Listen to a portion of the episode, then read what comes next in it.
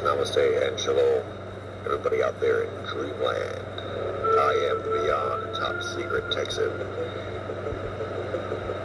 Join me on my podcast, the Beyond Top Secret Texan podcast, where I explore the outer limits of human abilities,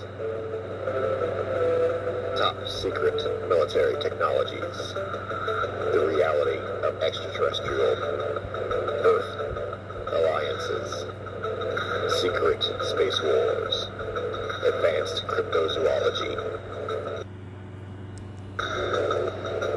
and all subjects of theosophic truth, esotericism, and the occult.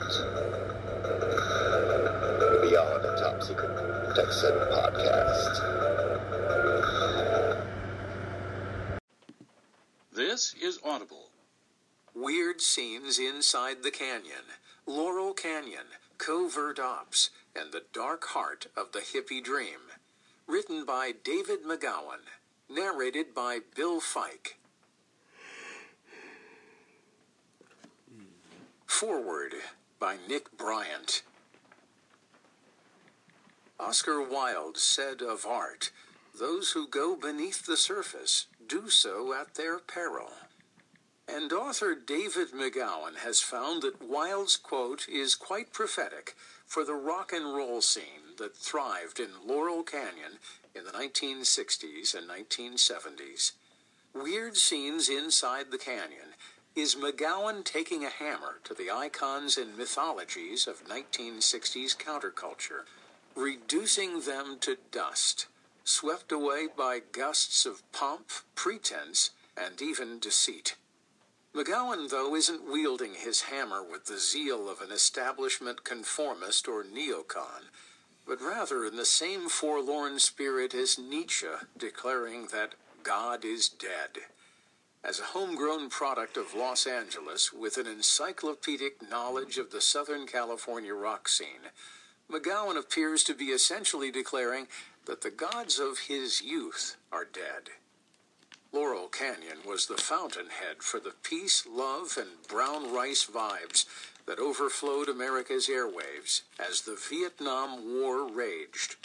But lurking beneath its tie dyed and florid veneer was an exquisite darkness of drugs, unbridled debauchery, full tilt depravity, and shocking carnage. When readers of this book are delivered to Laurel Canyon's blood drenched tapestry of murder and mayhem, they will have to decide whether or not those sinister synchronicities are uncanny coincidences, conspiracies, or perhaps a kaleidoscopic blending of both.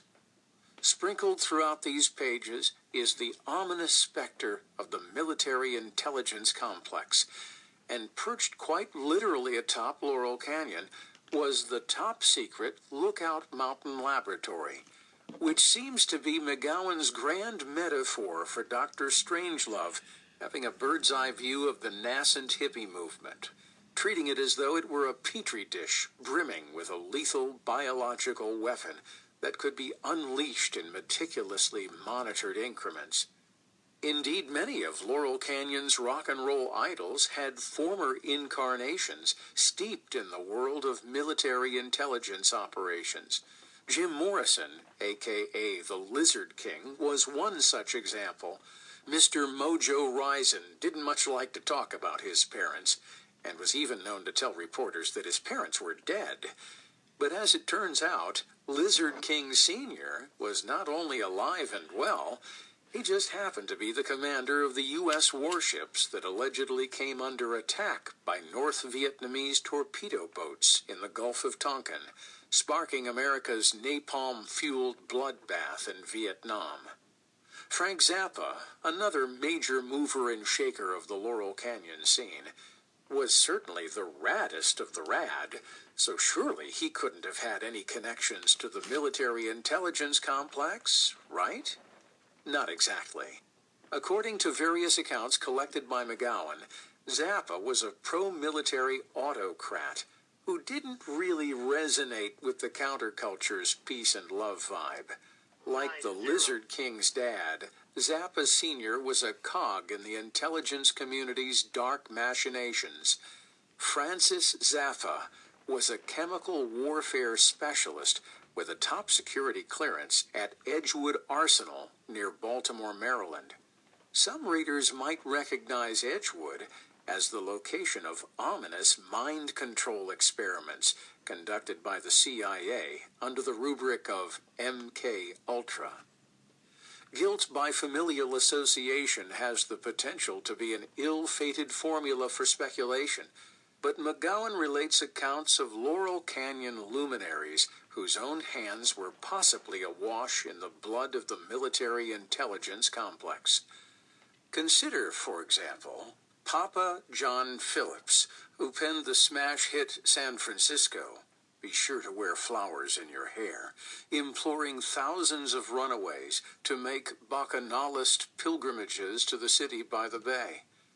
The son of a Marine Corps captain, Phillips was among the more prominent fixtures of Laurel Canyon, who had a particularly interesting interrelationship with the military machine.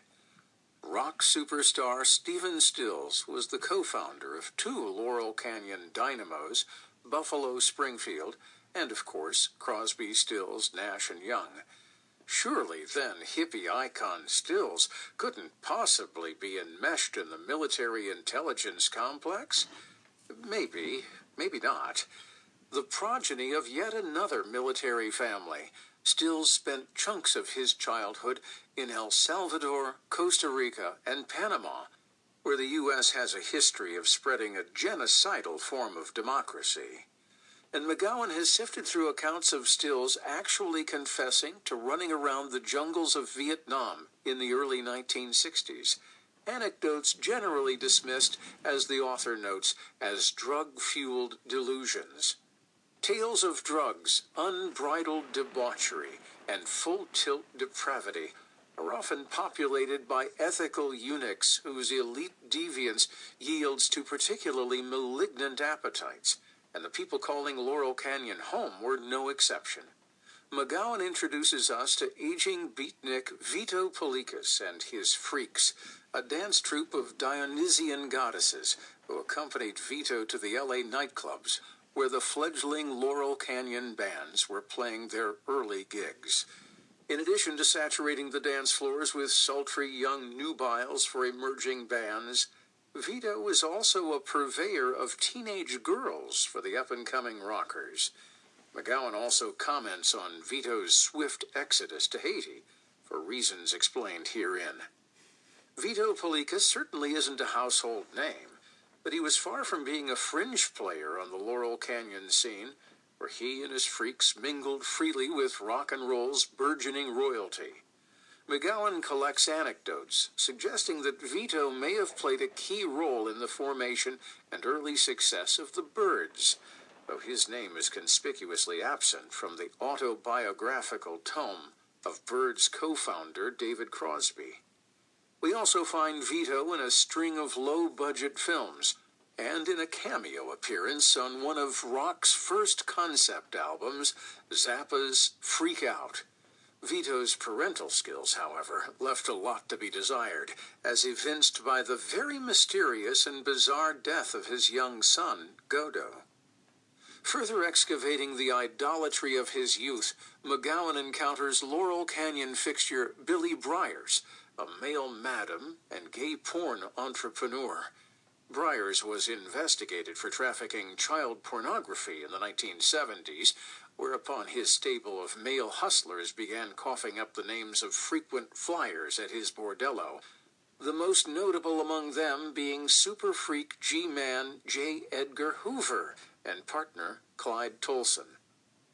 The 1960s was a revolutionary epoch, not only in music, but also in Hollywood, and McGowan discusses the symbiosis between the Laurel Canyon music scene and Hollywood's Young Turks, with the box office phenomenon Easy Rider providing a salient nexus between Laurel Canyon rockers and Hollywood upstarts. Many of those upstarts, including Warren Beatty, Peter and Jane Fonda, Jack Nicholson, Candice Bergen, Marlon Brando, Roman Polanski and Sharon Tate, Peter Lawford, Dennis Hopper, Ryan O'Neal, Mia Farrow, Peter Sellers, and Zsa Zsa Gabor were among Papa John and Mama Michelle Phillips' circle of friends. Also making the rounds in Laurel Canyon was America's favorite psychopath, Charles Manson.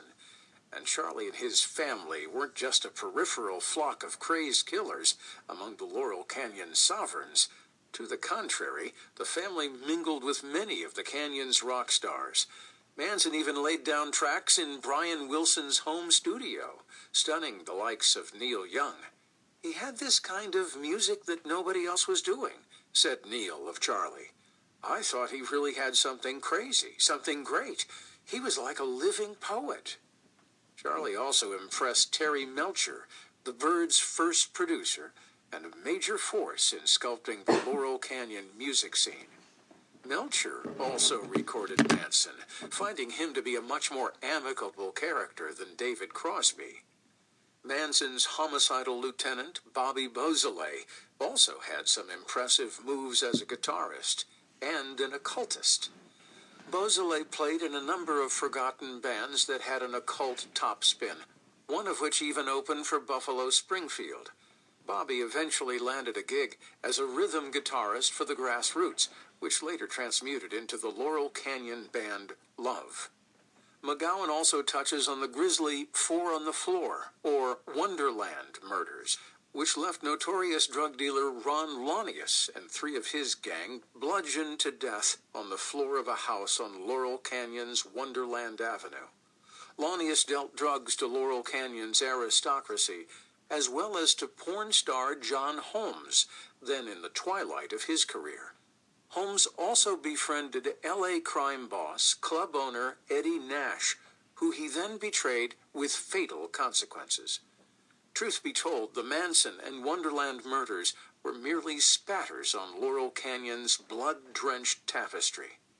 In the pages of this fascinating book, McGowan chronicles tale after tale of suicide and murder, while delivering readers to a web of sinister synchronicities. Ultimately, it is up to the reader to decide whether Laurel Canyon, in its heyday, was the counterculture haven portrayed by other chroniclers of the era, or whether it was the epicenter of intrigues whose ripple effects are like the aftershock of a nuclear bomb. Nick Bryant, July 29, 2013. Preface It began innocently enough. In my normal everyday life, I spend a fair amount of time researching corruption and criminality in the realms of politics and law enforcement. Much of that research has taken me down some very dark and twisted paths. But this was going to be different. I was, after all, going to be vacationing in a lush tropical paradise, and I really just wanted to turn my brain off for a couple weeks and forget about all of that. Not long before this much anticipated break from reality, my eldest daughter had given me a copy of Michael Walker's Laurel Canyon, the inside story of rock and roll's legendary neighborhood which chronicles the Los Angeles music scene of the late 1960s through the 1970s. It seemed like the ideal escapist entertainment that would undoubtedly conjure up many fond memories of the music that provided the soundtrack to my formative years. What could be further removed from my usual reading material? As is often the case, though, things didn't work out exactly as planned. Alarm bells started going off in my head soon after arriving at my destination and diving into the book. What was this about secret underground tunnels connecting some of the iconic Laurel Canyon properties? And what about all those mysterious fires that wiped away the homes of a number of prominent singers and musicians? And why were there so many violent deaths so closely associated with a scene that was supposed to be all about peace and love? And what of Walker's throwaway mention of a secret fortified military installation sitting right smack dab in the middle of hippiedom? And why did at least a few of America's new minstrels seem to come from career military families and from the world of covert intelligence operations. And how exactly do the casual allusions to pedophilia fit into this increasingly curious scene? While Walker had done a decent job of telling the Laurel Canyon story from a mainstream perspective, there seemed to be a much more intriguing story hidden in the details that he tended to cast aside as interesting but largely meaningless incongruities. Before I was even halfway through my sorely needed rest and relaxation time, I was champing at the bit to get back home and dig deeper into this story. And immediately upon my return, I began devouring everything I could find that had been written on the subject. Although I am regarded by many people as a conspiracy theorist, which is more often than not utilized as a pejorative term, I do all of my research through very mainstream channels. I'm a big believer in the notion that the truth is out there, but don't expect it to be delivered to you in a tidy package by any mainstream media outlets. Finding it involves assembling a jigsaw puzzle of sorts, with the goal being to gather up all the bits and pieces of information that other writers tend to present as throwaway facts and or interesting anomalies. Sometimes those bits and pieces end up being no more than interesting anomalies. But past experience has taught me that if those divergent facts are properly assembled, a new picture often begins to emerge that is strikingly at odds with what is widely accepted as our consensus reality. At the end of the day, it's really all about pattern recognition if, for example, just a few prominent Laurel Canyon musicians happen to come from military intelligence families, then we could probably safely write that off as an interesting but largely inconsequential aberration. But if an uncanny number of the leading lights of the Laurel Canyon scene grew up in such an environment, then that is clearly a meaningful pattern. And if a few of the new breed of stars happen to have violent death intrude upon their personal lives, then that would be a tragic but largely inconsequential fact. But when it becomes clear that violent death surrounding the entire scene, with whole families at times dying off under suspicious circumstances, then that again is a distinguishing pattern and one that has been all but ignored by other chroniclers of the scene. There is little doubt in my mind that this book will not be warmly received by all readers. In our celebrity driven culture, calling into question the character and motivations of so many widely admired and respected figures from the entertainment community is never a good way to win popularity contests. And when those revered figures are overwhelmingly viewed as icons of various leftist causes, it is definitely not the way to win fans among those who consider themselves to be liberals, progressives, or leftists. But while my sympathies lie solidly in the leftward flanks of the political spectrum, there are no sacred cows in either this book or in any of my past work.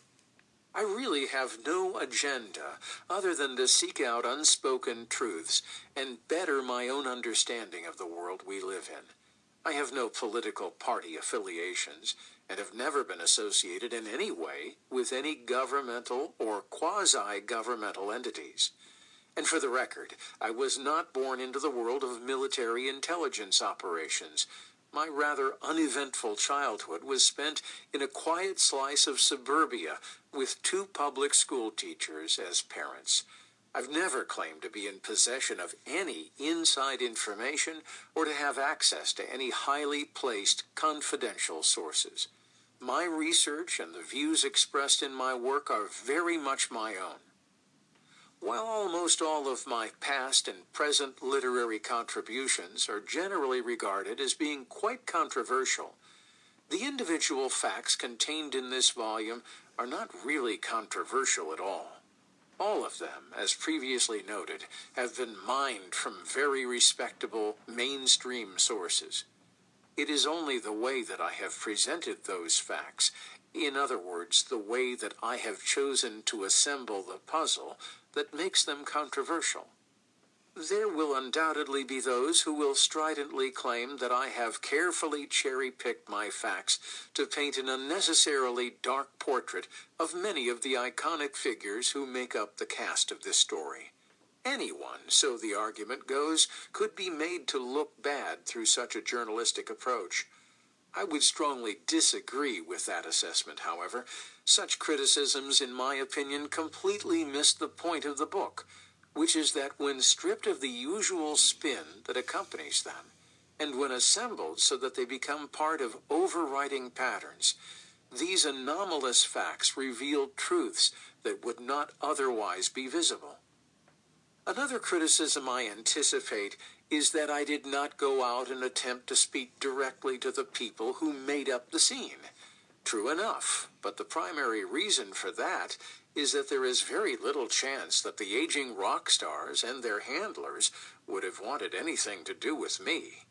Other chroniclers of the era have gained access to those involved, but that access has come, or so it appears to me, with a steep price in journalistic integrity.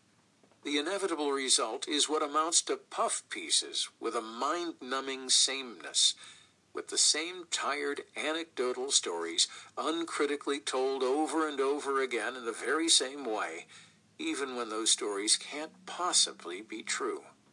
I have no desire to serve as a publicist for the estates of Jim Morrison, John Phillips, or Frank Zappa, nor do I have any interest in filling the pages of this book with the same apocryphal tales told by other scribes.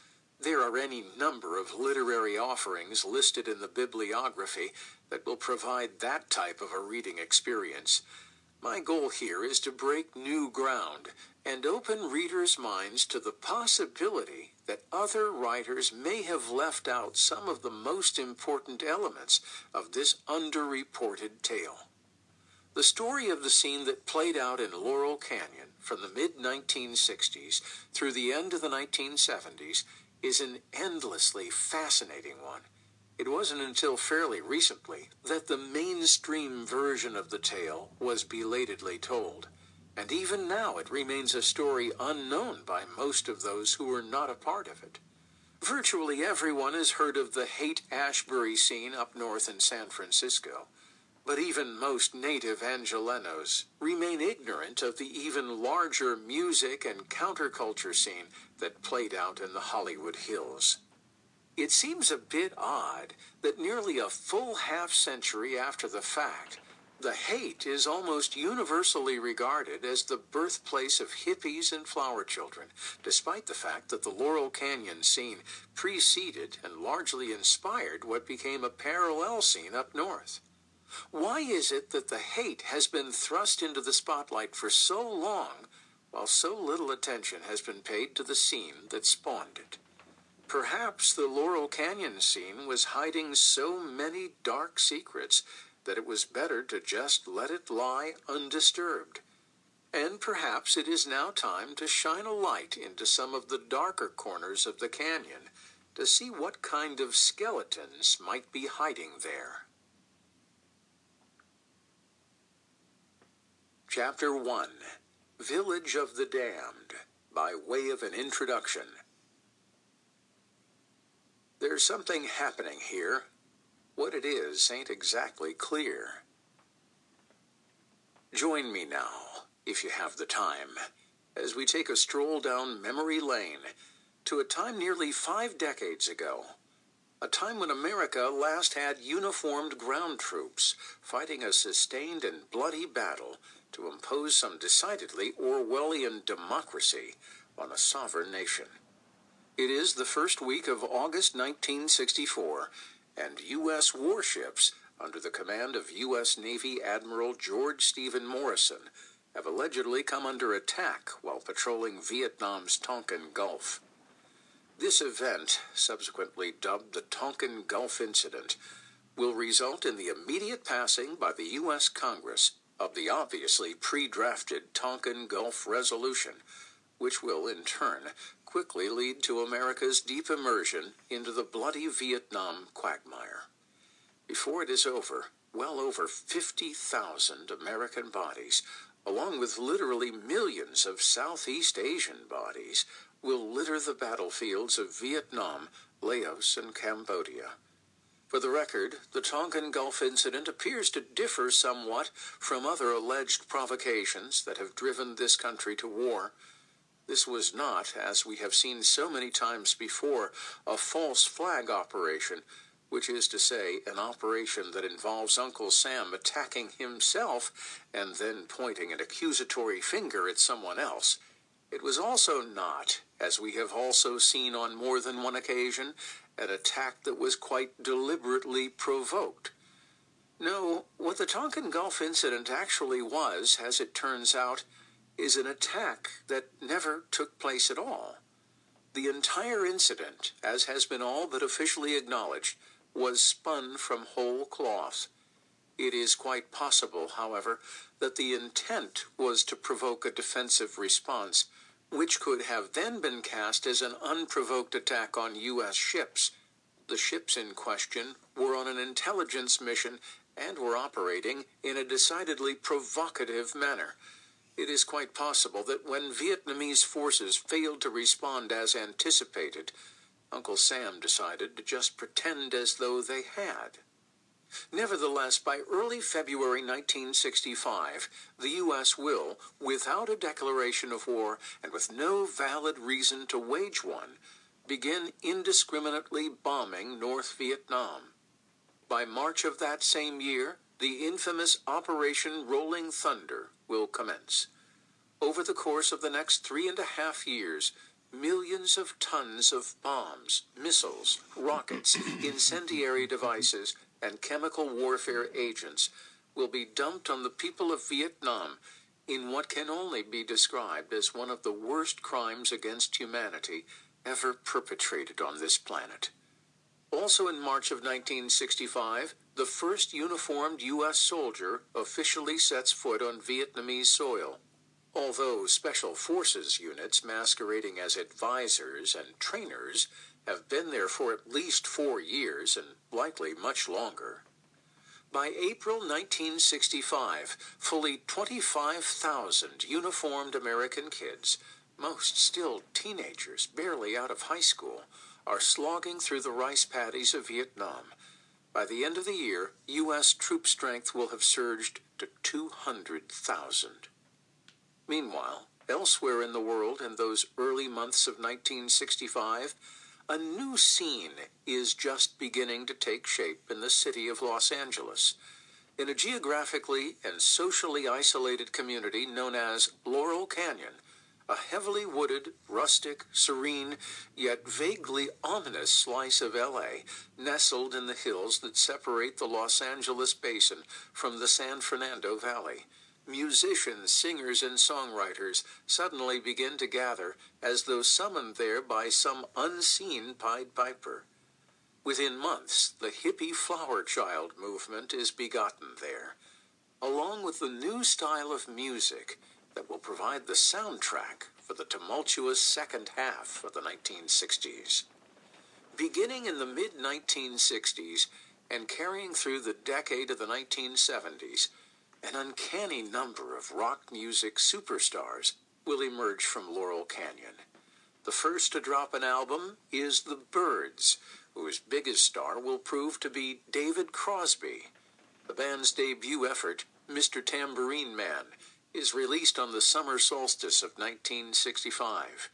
It will quickly be followed by releases from the John Phillips led Mamas and the Papas, If You Can Believe Your Eyes and Ears, January 1966. Love with Arthur Lee, Love, May 1966. Frank Zappa and the Mothers of Invention, Freak Out, June 1966.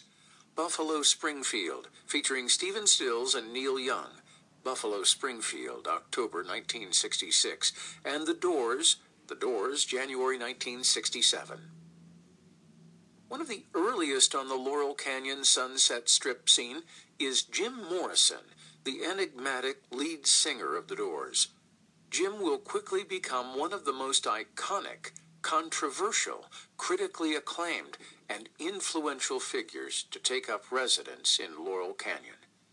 Curiously enough, though, the self proclaimed Lizard King has another claim to fame as well, albeit one that none of his numerous chroniclers will feel is of much relevance to his career and possible untimely death.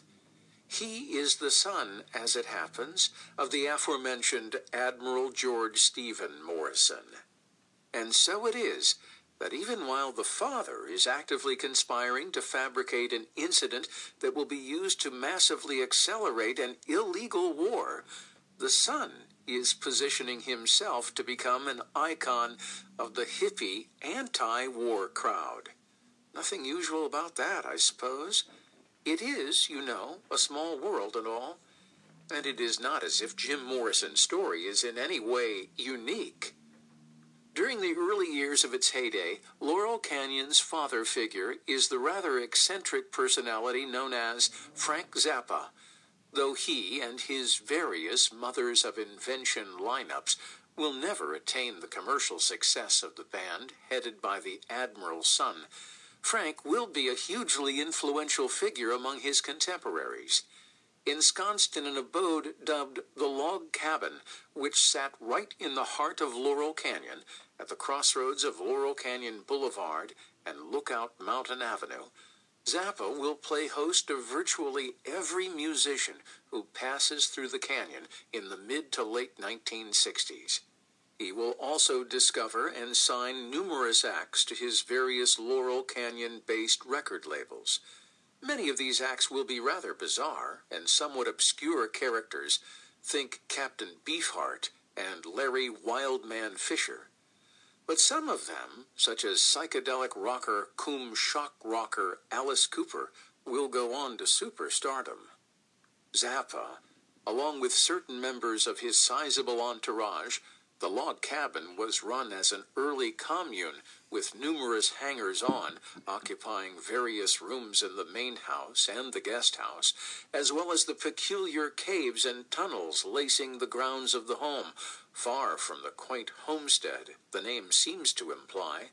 The log cabin was a cavernous five level home that featured a 2,000 plus square foot living room with three massive chandeliers and an enormous floor to ceiling stone fireplace, will also be instrumental in introducing the look and attitude that will define the hippie counterculture, although the Zappa crew prefers the label freak. Nevertheless, Zappa will never really make a secret of the fact that he has nothing but contempt for the hippie culture that he will help create and with which he will surround himself. Given that Zappa is, by various accounts, a pro military, rigidly authoritarian control freak, it is perhaps unsurprising that he will not feel a kinship with the youth movement that he will help nurture. And it is probably safe to say that Frank's dad also would have had little regard for the youth culture of the 1960s given that Francis Zappa was, in case you were wondering, a chemical warfare specialist assigned to, where else? The Edgewood Arsenal near Baltimore, Maryland. Edgewood is, of course, the longtime home of America's chemical warfare program, as well as a facility frequently cited as being deeply enmeshed in MK Ultra operations. Curiously enough, Frank Zappa literally grew up at the Edgewood Arsenal, having lived the first seven years of his life in military housing on the grounds of the facility. The family later moved to Lancaster, California, near Edwards Air Force Base, where Francis Zappa continued to busy himself doing classified work for the military intelligence complex. His son, meanwhile, prepped himself to become an icon of the peace and love crowd. Again, nothing unusual about that, I suppose. Zappa's manager is a shadowy character by the name of Herb Cohen, who had come out of L.A. from the Bronx with his brother Mutt just before the music and club scene began heating up. Cohen, a former U.S. Marine, had spent a few years traveling the world before his arrival on the Laurel Canyon scene. Those travels, curiously, had taken him to the Congo in 1961, at the very time that leftist Prime Minister Patrice Lumumba was being tortured and killed by our very own CIA. Not to worry, though. According to one of Zappa's biographers, Cohen wasn't in the Congo on some kind of nefarious intelligence mission. No, he was there, on the contrary, to supply arms to Lumumba in defiance of the CIA. Because, you know, that is the kind of thing that globe-trotting ex-Marines did in those days, as we'll see soon enough when we take a look at another Laurel Canyon luminary. Making up the other half of Laurel Canyon's first family is Frank's wife, Gail Zappa, known formally as Adelaide Sloatman, Gail hails from a long line of career naval officers, including her father, who spent his life working on classified nuclear weapons research for the U.S. Navy. Gail herself once worked as a secretary for the Office of Naval Research and Development. She also once told an interviewer that she had heard voices all her life. Many years before their nearly simultaneous arrival in Laurel Canyon, Gail had attended a naval kindergarten class with Mr. Mojo Risin himself, Jim Morrison. It is claimed that as children, Gail once hit Jim over the head with a hammer.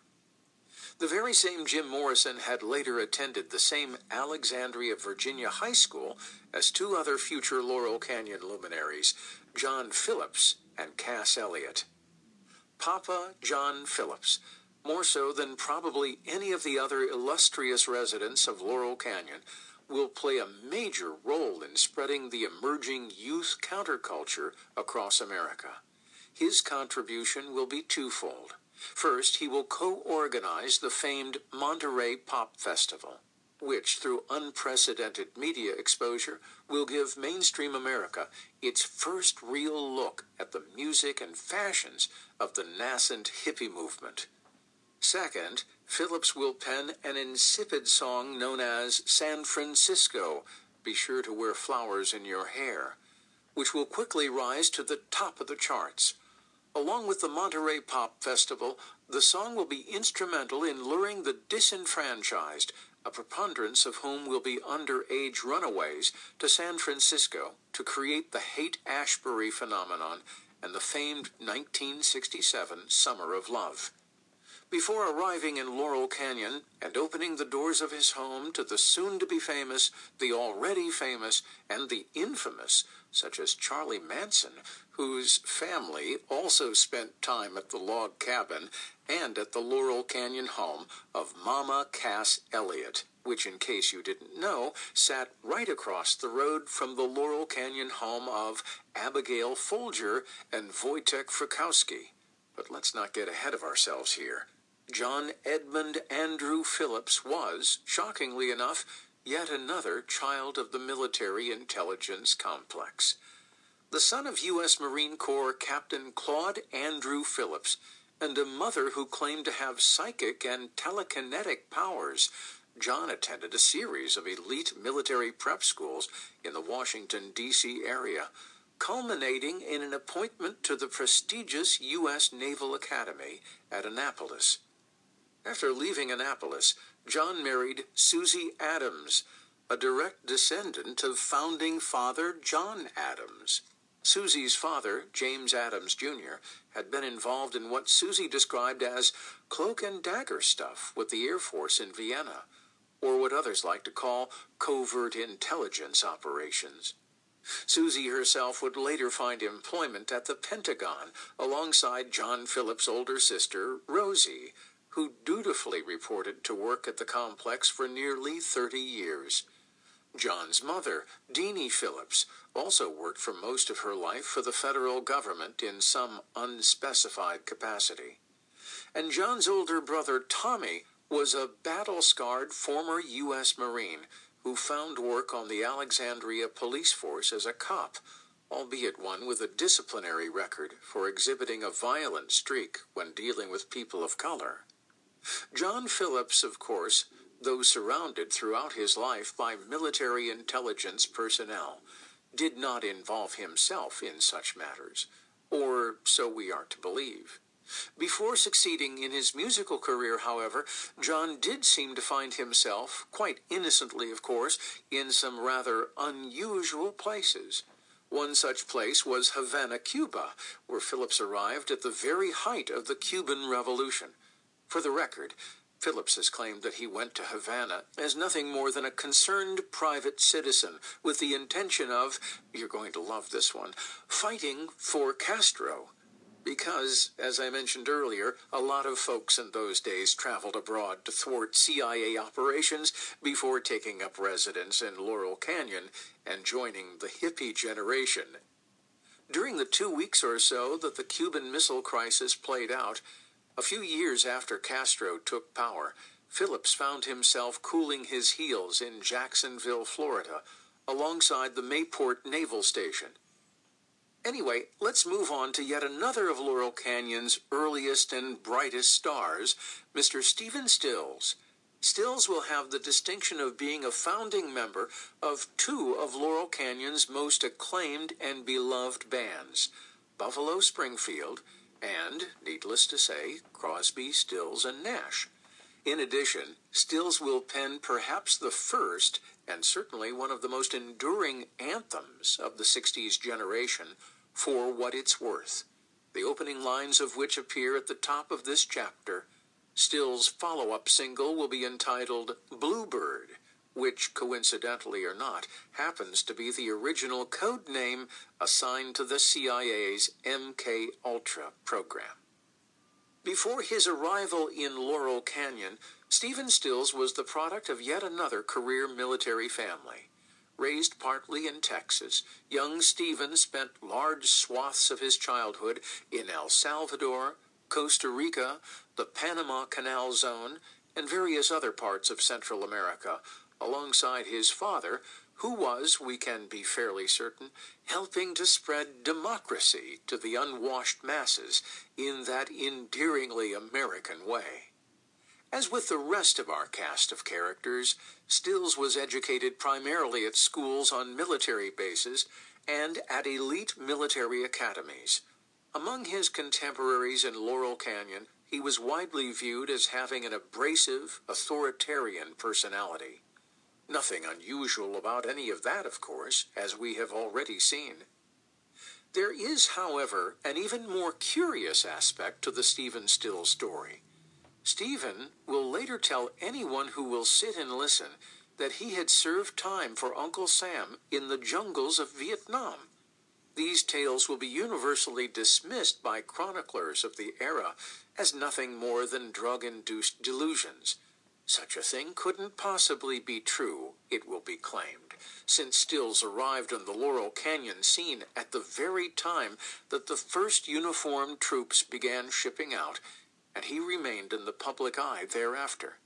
And it will, of course, be quite true that Stephen Stills could not have served with uniformed ground troops in Vietnam. But what will be ignored is the undeniable fact that the U.S. had thousands of advisors, which is to say, CIA Special Forces operatives, active in the country for a good many years before the arrival of the first official ground troops. What will also be ignored is that given his background, his age, and the timeline of events, Stephen Stills not only could indeed have seen action in Vietnam, he would seem to have been a prime candidate for such an assignment. After which, of course, he could rather quickly become, stop me if you've heard this one before, an icon of the peace generation. Another of those icons, and one of Laurel Canyon's most flamboyant residents, is a young man by the name of David Crosby, founding member of the seminal Laurel Canyon band The Byrds, as well as, of course, Crosby, Stills, and Nash. Crosby is, not surprisingly, the son of an Annapolis graduate and World War II military intelligence officer, Major Floyd Delafield Crosby. Like others in this story, Floyd Crosby spent much of his post service time traveling the world. Those travels landed him in places like Haiti, where he paid a visit in 1927, when the country just happened to be, coincidentally of course, under military occupation by the U.S. Marines. One of the Marines doing that occupying was a guy that we had met earlier by the name of Captain Claude Andrew Phillips. But David Crosby is much more than just the son of Major Floyd Delafield Crosby. David Van Cortlandt Crosby, as it turns out, is a scion of the closely intertwined Van Cortlandt, Van Schuyler, and Van Rensselaer families. And while you're probably thinking, the Van Who families? I can assure you that if you plug those names in over at Wikipedia, you can spend a pretty fair amount of time reading up on the power wielded by this clan for the last, oh, two and a quarter centuries or so. Suffice it to say that the Crosby family tree includes a truly dizzying array of U.S. senators and congressmen, state senators and assemblymen, governors, mayors, judges, Supreme Court justices, Revolutionary and Civil War generals, signers of the Declaration of Independence, and members of the Continental Congress. It also includes, I should hasten to add, for those of you with a taste for such things, more than a few high ranking Masons. Stephen Van Rensselaer III, for example, reportedly served as Grand Master of Masons for New York. And if all that isn't impressive enough, according to the New England Genealogical Society, David Van Cortlandt Crosby is also a direct descendant of founding fathers and Federalist Papers authors Alexander Hamilton and John Jay.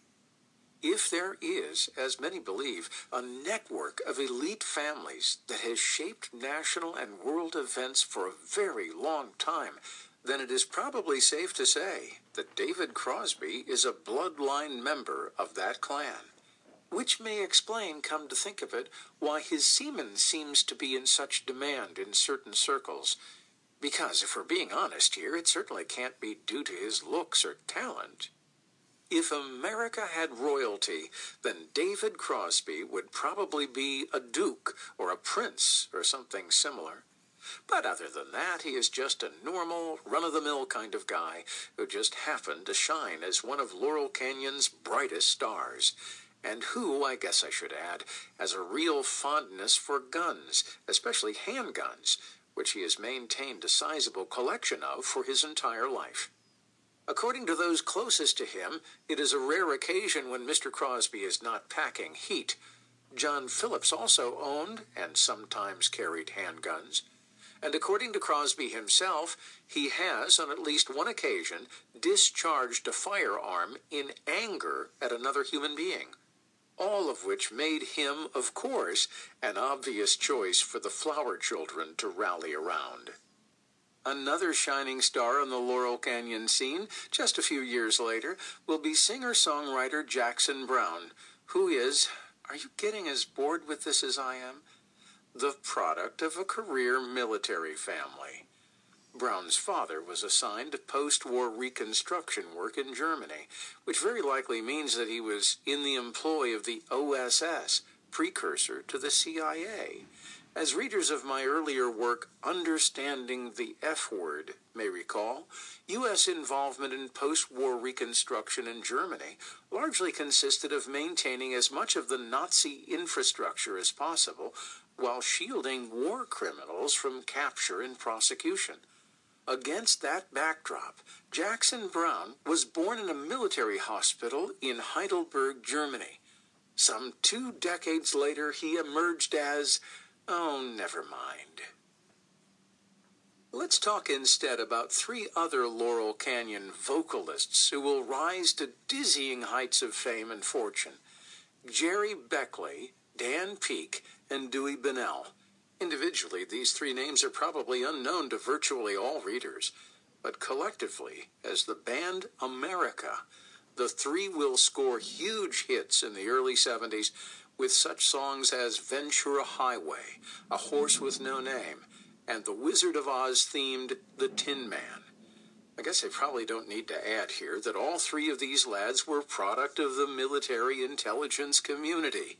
Beckley's dad was the commander of the now defunct West Ruislip USAF base near London, England, a facility deeply immersed in intelligence operations. Bunnell's and Peek's fathers were both career Air Force officers serving under Beckley's dad at West Ruislip, which is where the three boys first met. We could also, I suppose, discuss Mike Nesmith of the Monkees and Cory Wells of Three Dog Night, two more hugely successful Laurel Canyon bands, who both arrived in LA not long after serving time with the U.S. Air Force. Nesmith also inherited a family fortune estimated at $25 million. Gram Parsons, who will briefly replace David Crosby in The Byrds before fronting the Flying Burrito Brothers, was the son of Major Cecil Ingram Coondog Connor II, a decorated military officer and bomber pilot who reportedly flew over 50 combat missions. Parsons was also an heir, on his mother's side, to the formidable Snively family fortune said to be the wealthiest family in the exclusive enclave of Winter Haven, Florida. The Snively family was the proud owner of Snively Groves Incorporated, which reportedly owned as much as one third of all the citrus groves in the state of Florida. And so it goes as one scrolls through the roster of Laurel Canyon superstars. What one finds, far often than not, are the sons and daughters of the military intelligence complex and the sons and daughters of extreme wealth and privilege. Oftentimes you'll find both rolled into one convenient package. Every once in a while, you will also stumble across a former child actor like Brandon deWilde or Monkee Mickey Dolenz or eccentric prodigy Van Dyke Parks. You might also encounter some former mental patients, such as James Taylor who spent time in two different mental institutions in Massachusetts before hitting the Laurel Canyon scene, or Larry Wildman Fisher, who was institutionalized repeatedly during his teen years, once for attacking his mother with a knife, an act that was gleefully mocked by Zappa on the cover of Fisher's first album. Finally, you might find the offspring of an organized crime figure, like Warren Zevon, the son of William Stumpy Zevon, a lieutenant for infamous LA crime lord Mickey Cohen. All these folks gathered nearly simultaneously along the narrow, winding roads of Laurel Canyon. They came from across the country, although the Washington, D.C. area was noticeably overrepresented, as well as from Canada and England, and in at least one case, all the way from Nazi Germany. They came even though at the time there was no music industry in Los Angeles. They came even though at the time there was no live music scene to speak of. They came even though, in retrospect, there was no discernible reason for them to do so. It would, of course, make sense these days for an aspiring musician to venture out to Los Angeles, but in those days, the centers of the music universe were Nashville, Memphis, and New York. It wasn't the industry that drew the Laurel Canyon crowd, you see, but rather the Laurel Canyon crowd that transformed Los Angeles into the epicenter of the music industry. To what then do we attribute this unprecedented gathering of future musical superstars in the hills above Los Angeles? What was it that inspired them all to head out west? Perhaps Neil Young said it best when he told an interviewer that he couldn't really say why he headed out to LA circa 1966. He and others were just going like lemmings. Chapter 2 Power to the People Call This a Counterculture? Everyone there had at one time or another been into Satanism, or like myself, had dabbled around the edges for sexual kicks. Sammy Davis Jr., referring to the victims at 10050 Cielo Drive. In the previous chapter, we met a sampling of some of the most successful and influential rock music superstars who emerged from Laurel Canyon during its glory days. But these were, alas, more than just musicians and singers and songwriters who had come together in the canyon. They were destined to become the spokesmen and de facto leaders of a generation of disaffected youth as Carl Gottlieb noted in David Crosby's co written autobiography, the unprecedented mass appeal of the new rock and roll gave the singers a voice in public affairs. That, of course, makes it all the more curious that these icons were, to an overwhelming degree, the sons and daughters of the military intelligence complex and the scions of families that have wielded vast wealth and power in this country for a very long time. It could, of course, be argued that there was nothing necessarily nefarious in the fact that so many of these icons of a past generation hailed from military intelligence families. Perhaps it could be suggested they had embarked on their chosen careers as a form of rebellion against the values of their parents and that, I suppose, might be true in a couple of cases. But what are we to conclude from the fact that such an astonishing number of these folks, along with their girlfriends, wives, managers, etc., hail from a similar background? Are we to believe that the only kids from that era who had musical talent were the sons and daughters of Navy admirals, chemical warfare engineers, and Air Force intelligence officers? Or are they just the only ones who were assigned to lucrative contracts and relentlessly promoted by their labels and the media?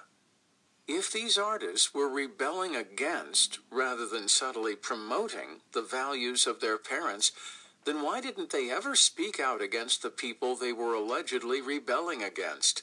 Why did Jim Morrison never denounce or even mention his father's key role in escalating one of America's bloodiest illegal wars?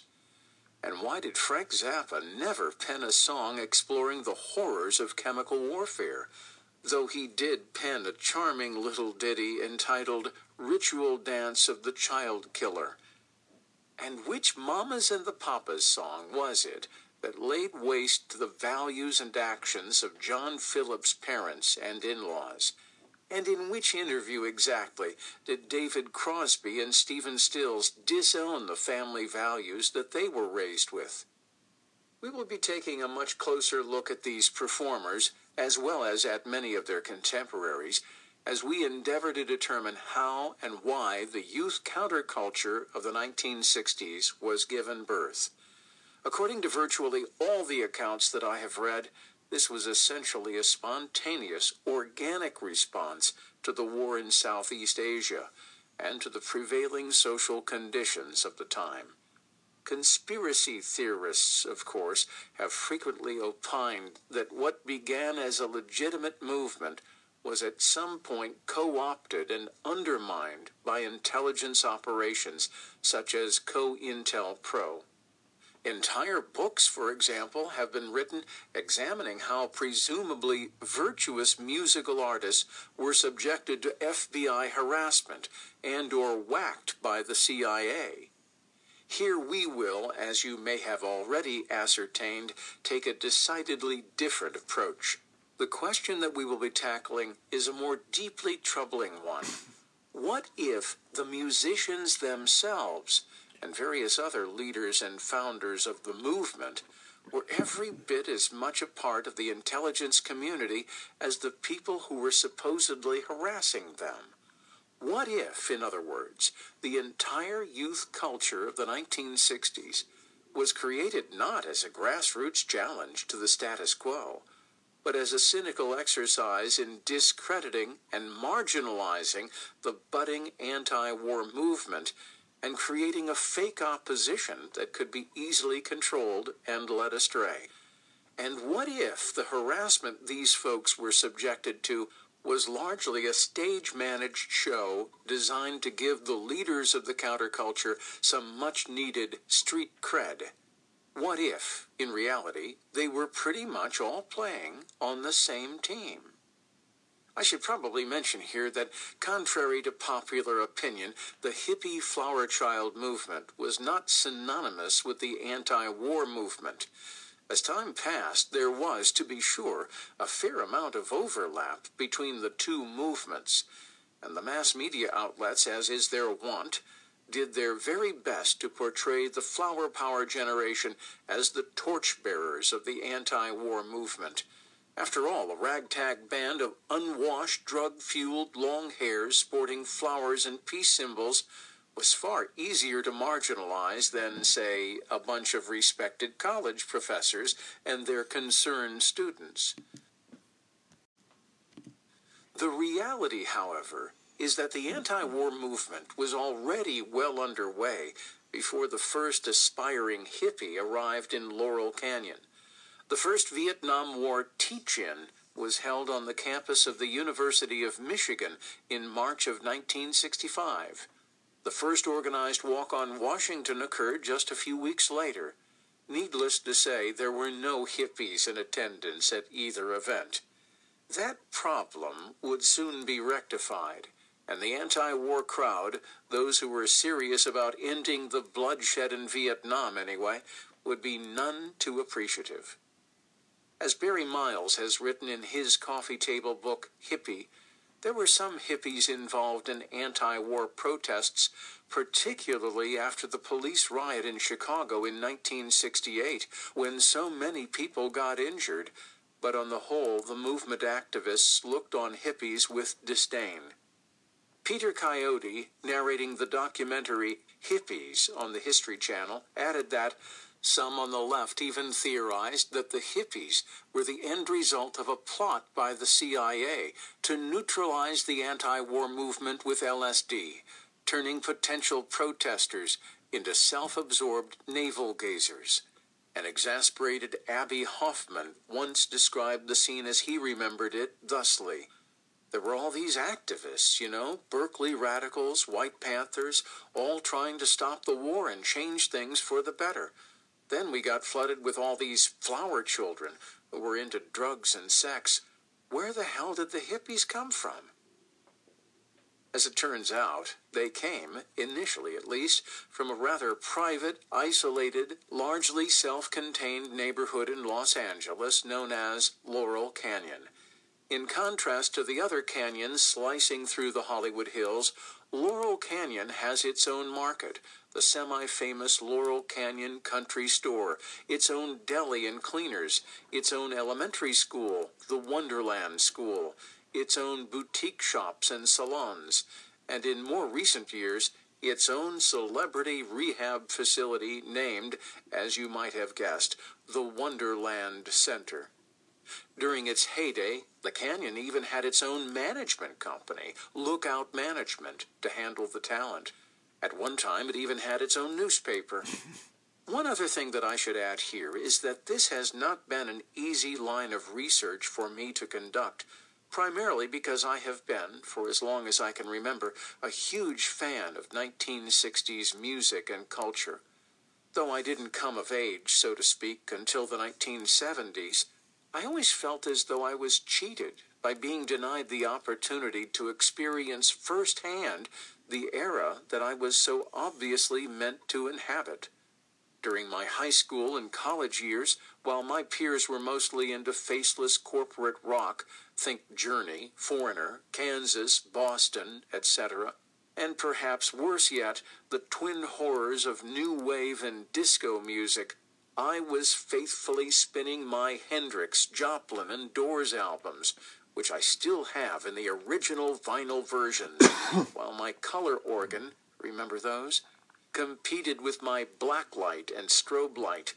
I grew my hair long until well past the age when it should have been sheared off. I may have even strung beads across the doorway to my room, but it was possible that I am confusing my life with that of Greg Brady, who, as we all remember, once converted his dad's home office into a groovy bachelor pad.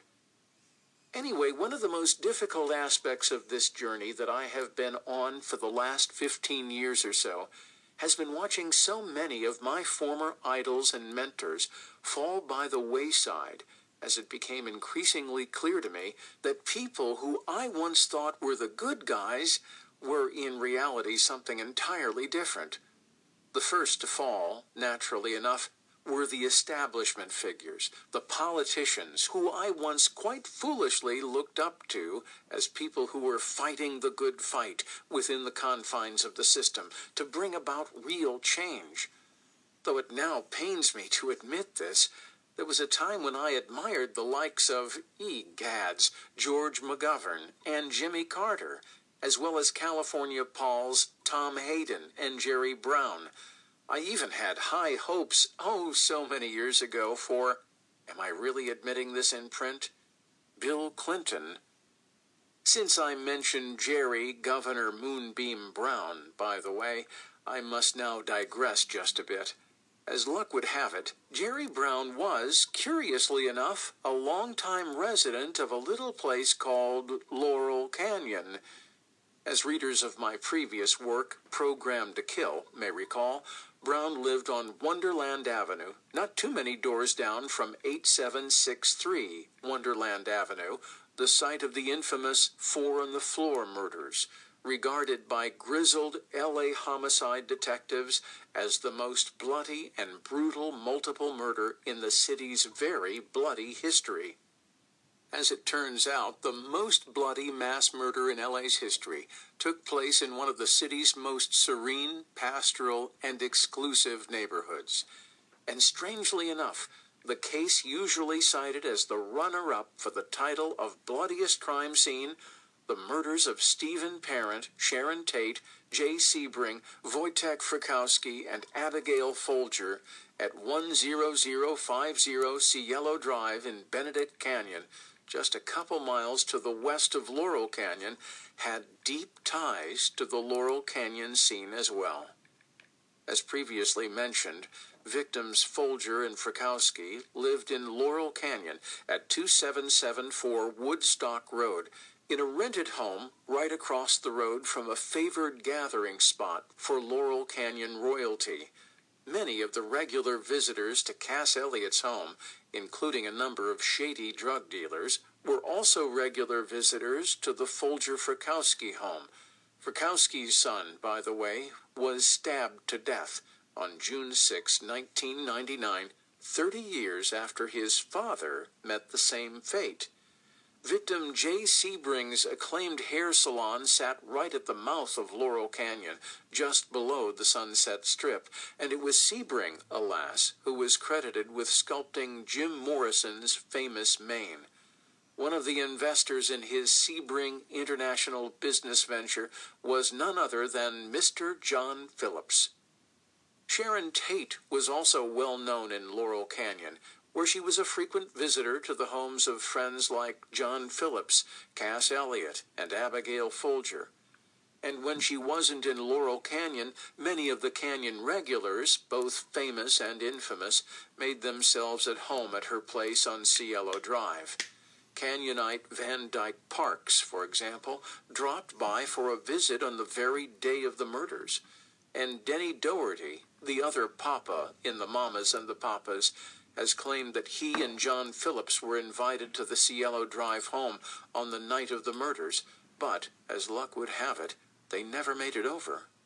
Similarly, Chuck Negron of Three Dog Night, a regular visitor to the Wonderland Death House, had set up a drug buy on the night of that mass murder, but he fell asleep and never made it over.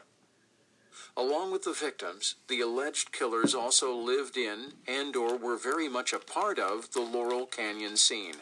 Bobby Cupid Beausoleil, for example, lived in a Laurel Canyon apartment during the early months of 1969.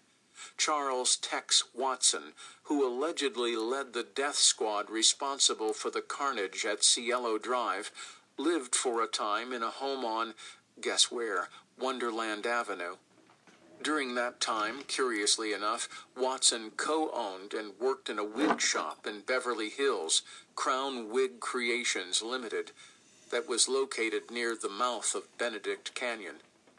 Meanwhile, one of Jay Sebring's primary claims to fame was his expertise in crafting men's hairpieces, which he did in his shop near the mouth of Laurel Canyon. A typical day then in the late 1960s would find Watson crafting hairpieces for an upscale Hollywood clientele near Benedict Canyon and then returning home to Laurel Canyon, while Sebring crafted hairpieces for an upscale Hollywood clientele near Laurel Canyon and then returned home to Benedict Canyon. And then, one crazy day, as we all know, one of them became a killer, and the other his victim. But there's nothing odd about that, I suppose, so let's move on. Oh, wait a minute. We can't move on just yet, as I forgot to mention that Sebring's Benedict Canyon home at 9820 Easton Drive was a rather infamous Hollywood death house that had once belonged to Jean Harlow and Paul Bern.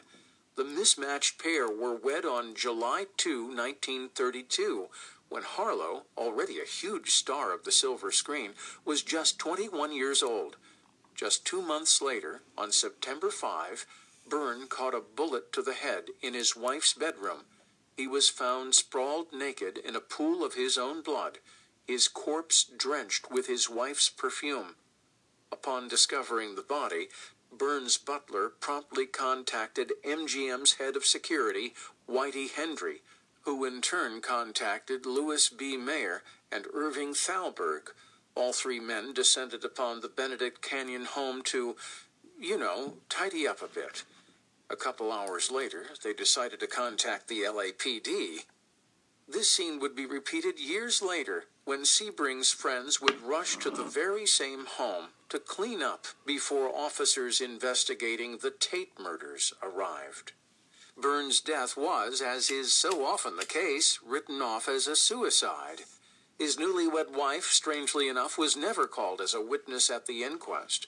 Bern's other wife, which is to say his common law wife, Dorothy Millette, reportedly boarded a Sacramento riverboat on September 6, 1932, the day after Paul's death. She was next seen floating belly up in the Sacramento River. Her death, as would be expected, was also ruled a suicide. Less than five years later, Harlow herself dropped dead at the ripe old age of 26. At the time, authorities opted not to divulge the cause of death, though it was later claimed that bad kidneys had done her in. During her brief stay on this planet, Harlow had cycled through three turbulent marriages and yet still found time to serve as godmother to Bugsy Siegel's daughter, Millicent. Though Bern's was the most famous body to be hauled out of the Easton Drive house in a coroner's bag, it certainly wasn't the only one.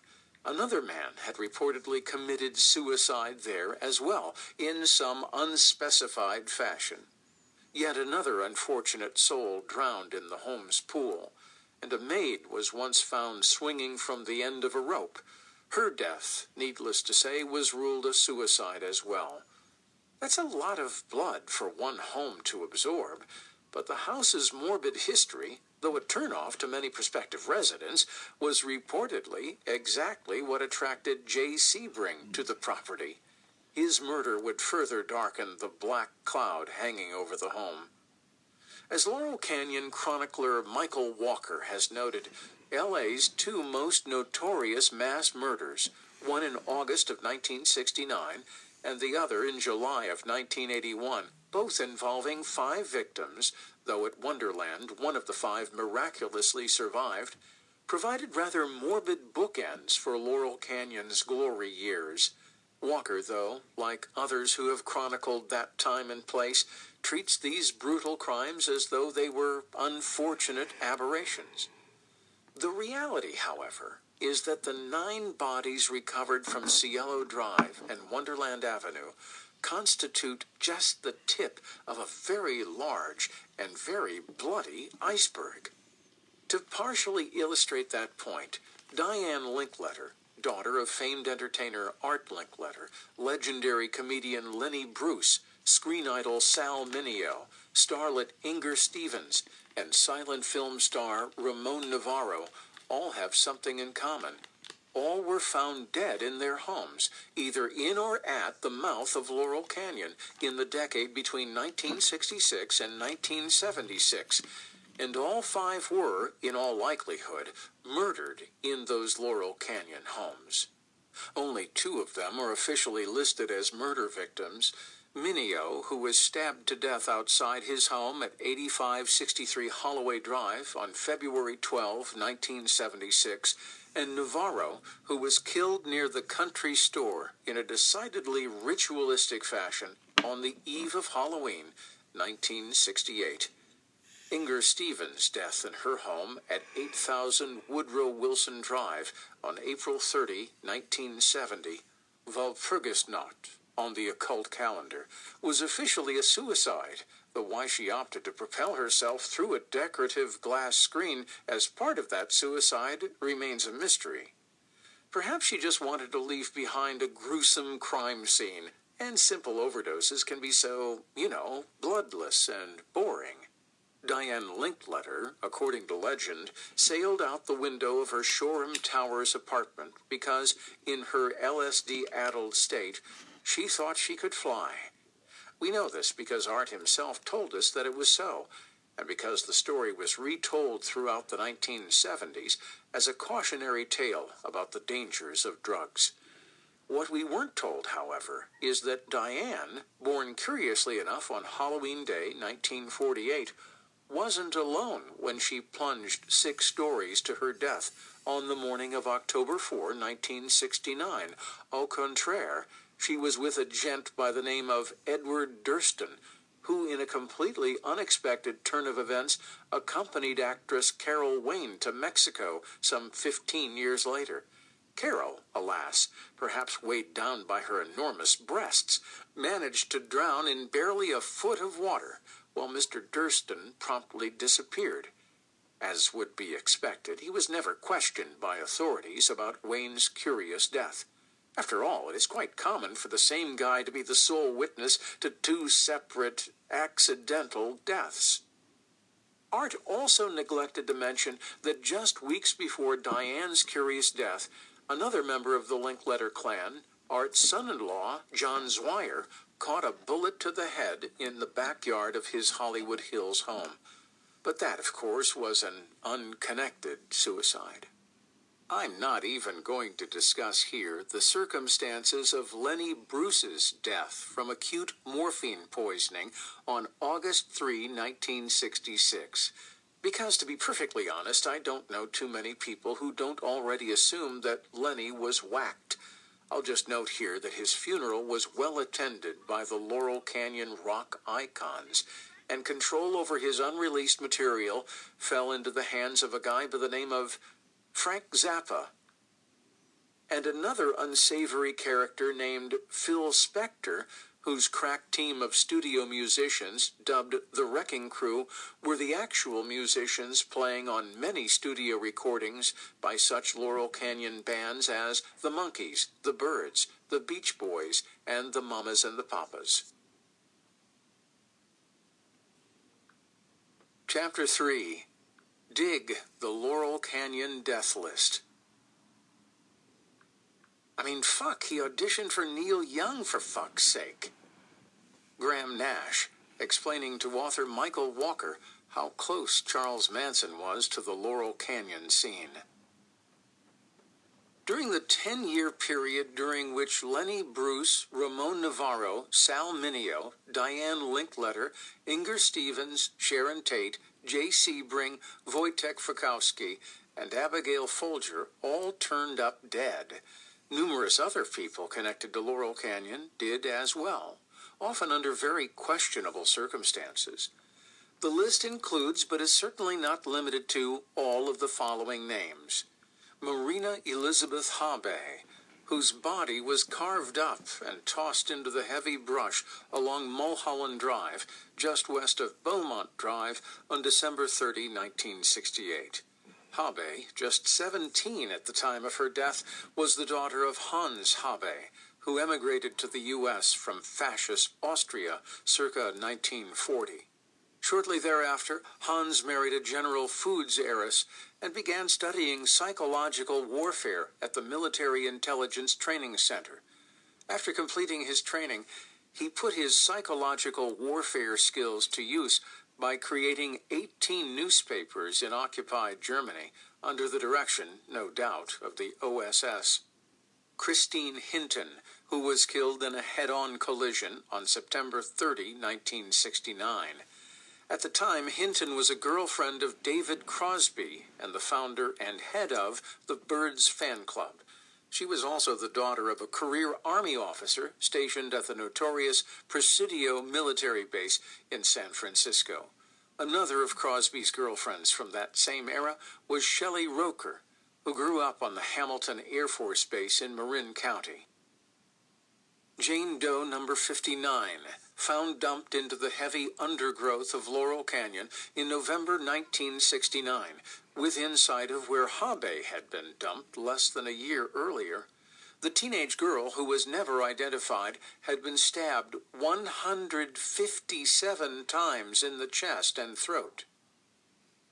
Alan Blind Owl Wilson, singer, songwriter, and guitarist for the Laurel Canyon blues rock band Canned Heat, was found dead in his Topanga Canyon home on September 3, 1970. His death was written off as a suicide OD. Wilson had moved to Topanga Canyon after the band's Laurel Canyon home on Lookout Mountain Avenue, next door to Joni Mitchell and Graham Nash's home, burned to the ground. Blind Owl was just 27 years old at the time of his death. A little more than a decade later, Wilson's former bandmate, Bob the Bear Hite, who had once acknowledged in an interview that he had partied in the canyons with various members of the Manson family, died of a heart attack at the ripe old age of 36. Jimi Hendrix, who reportedly briefly occupied the sprawling mansion just north of the log cabin after he moved to LA in 1968, died in London under seriously questionable circumstances on September 18, 1970. Though he rarely spoke of it, Jimi had served a stint in the U.S. Army with the 101st Airborne Division at Fort Campbell. His official records indicate that he was forced into the service by the courts and then released after just one year when he purportedly proved to be a poor soldier. One wonders, though, why he was assigned to such an elite division if he was indeed such a failure. One also wonders why he wasn't subjected to disciplinary measures rather than being handed a free pass out of his ostensibly court ordered service. In any event, Jimi himself once told reporters that he was given a medical discharge after breaking an ankle during a parachute jump. One biographer has claimed that Jimi faked being gay to earn an early release. The truth, alas, remains rather elusive. At the time of Jimi's death, the first person called by his girlfriend, Monica Dannemann, last to see Hendrix alive, was Eric Burdon of the Animals. Two years earlier, Burdon had relocated to LA and taken over ringmaster duties from Frank Zappa after Zappa had vacated the log cabin and moved into a less high profile Laurel Canyon home. Within a year of Jimi's death, a reported prostitute turned groupie named Devon Wilson, who had been with Jimmy the day before his death, plunged from an eighth floor window of New York's Chelsea Hotel. On March 5, 1973, a shadowy character named Michael Jeffery, who had managed both Hendrix and Burdon, was killed in a mid-air plane collision. Jeffery was known to openly boast of having organized crime connections and of working for the CIA. After Jimi's death, it was discovered that Jeffery had been funneling most of Hendrix's gross earnings into offshore accounts in the Bahamas linked to international drug trafficking. Years later, on April 5, 1996, Dannemann, the daughter of a wealthy German industrialist, was found dead near her home in a fume filled Mercedes. Jim Morrison, who for a time lived in a home on Rothdell Trail behind the Laurel Canyon Country Store, may or may not have died in Paris on July 3, 1971 The events of that day remain shrouded in mystery and rumor, and the details of the story, such as they are, have changed over the years. What is known is that on that very same day, Admiral George Stephen Morrison delivered the keynote speech at a decommissioning ceremony for the aircraft carrier USS Bonhomme Richard, from where seven years earlier he had helped choreograph the Tonkin Gulf incident. A few years after Jim's death, his common law wife, Pamela Courson, dropped dead as well, officially of a heroin overdose. Like Hendrix, Morrison had been an avid student of the occult, with a particular fondness for the work of Aleister Crowley. According to supergroupie Pamela Des Barres, he had also read all he could about incest and sadism. Also, like Hendrix and Wilson, Morrison was just 27 at the time of his possible death. Brandon deWilde, a good friend of David Crosby and Gram Parsons, was killed in a freak accident in Colorado on July 6, 1972, when his van plowed under a flatbed truck. In the 1950s, deWilde had been an in demand child actor since the age of eight.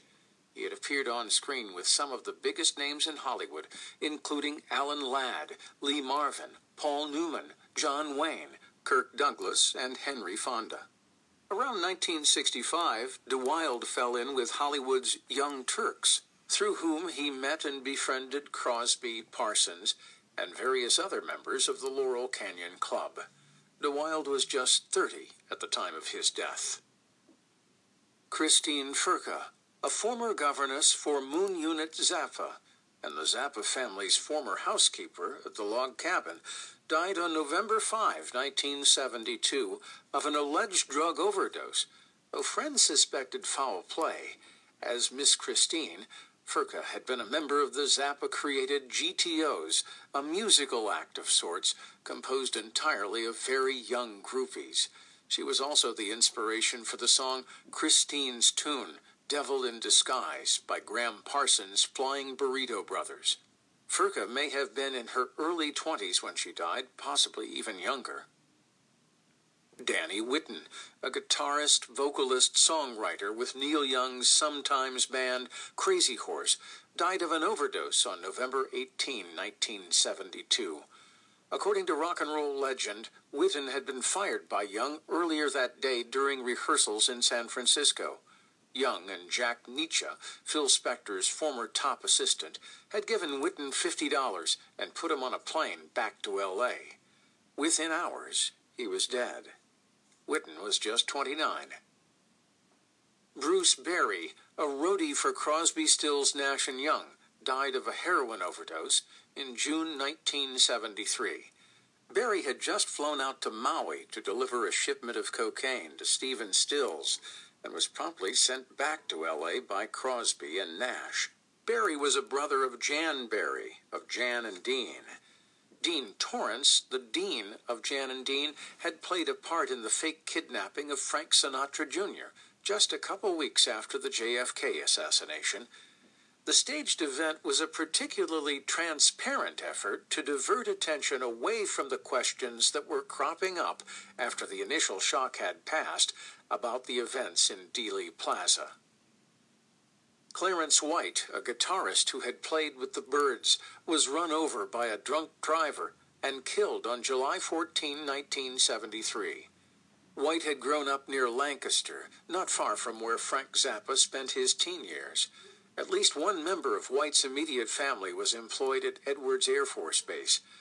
The driver who killed young Clarence, just 29 years old at the time of his death, was given a one year suspended sentence and served no time.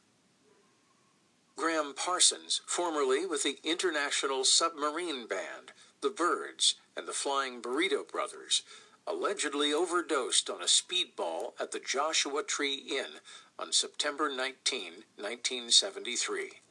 Just two months before his death, Parsons' Topanga Canyon home had burnt to the ground. After his death, his body was stolen from LAX by the Burritos road manager, Phil Kaufman, and then taken back out to Joshua Tree and ritually burned on the autumnal equinox.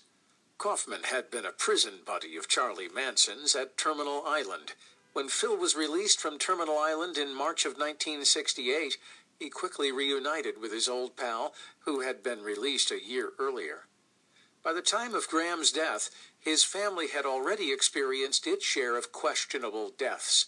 Just before Christmas 1958, Parsons' father had sent Gram, along with his mother and sister, off to stay with family in Florida. The next day, just after the winter solstice, Ingram Cecil Connor, Jr., caught a bullet to the head. His death was recorded as a suicide, and it was claimed that he had sent his family away to spare them as much pain as possible. It seems just as likely, however, that Cecil knew his days were numbered and wanted to get his family out of the line of fire. The next year, 1959, Gram's mother married again to Robert Ellis Parsons, who adopted Gram and his sister, Avis. Six years later, in June of 1965, Gram's mother died the day after a sudden illness landed her in the hospital.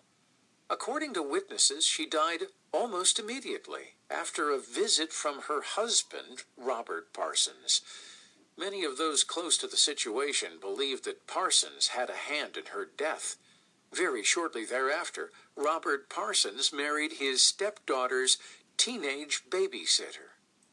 Following his mother's death, Parsons briefly attended Harvard University and then launched his music career with the formation of the International Submarine Band, which quickly found its way to, where else? Laurel Canyon.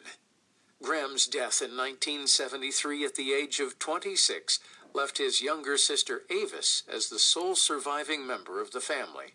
She was killed in 1993 reportedly in a boating accident at the age of 40.